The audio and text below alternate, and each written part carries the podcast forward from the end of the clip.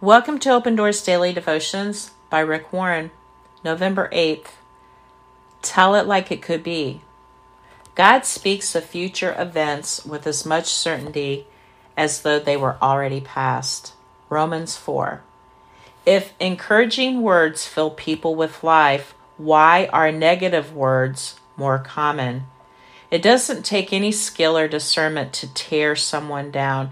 Negative people will often justify their choice of words by saying, I just tell it like it is. However, this kind of talk doesn't work to create lasting change. There's a better way. You can give people hope by not telling them like it is, but by telling them like it could be. When Abraham was 99 years old, God said to him, Abraham, I'm going to change your name from Abram to Abraham, which means the father of a great nation. Abraham actually responded with laughter because he didn't have any children. God sees the bigger picture. Eventually, Abraham's descendants became the nation of Israel.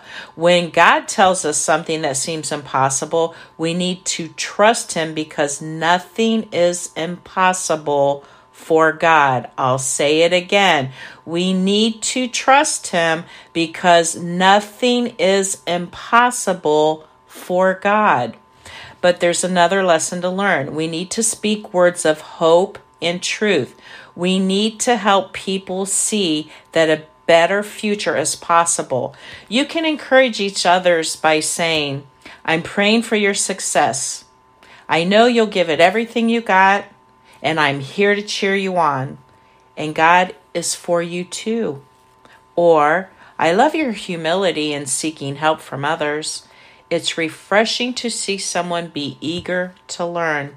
It takes practice, but sharing words of hope sends a loving message that says, I care about you.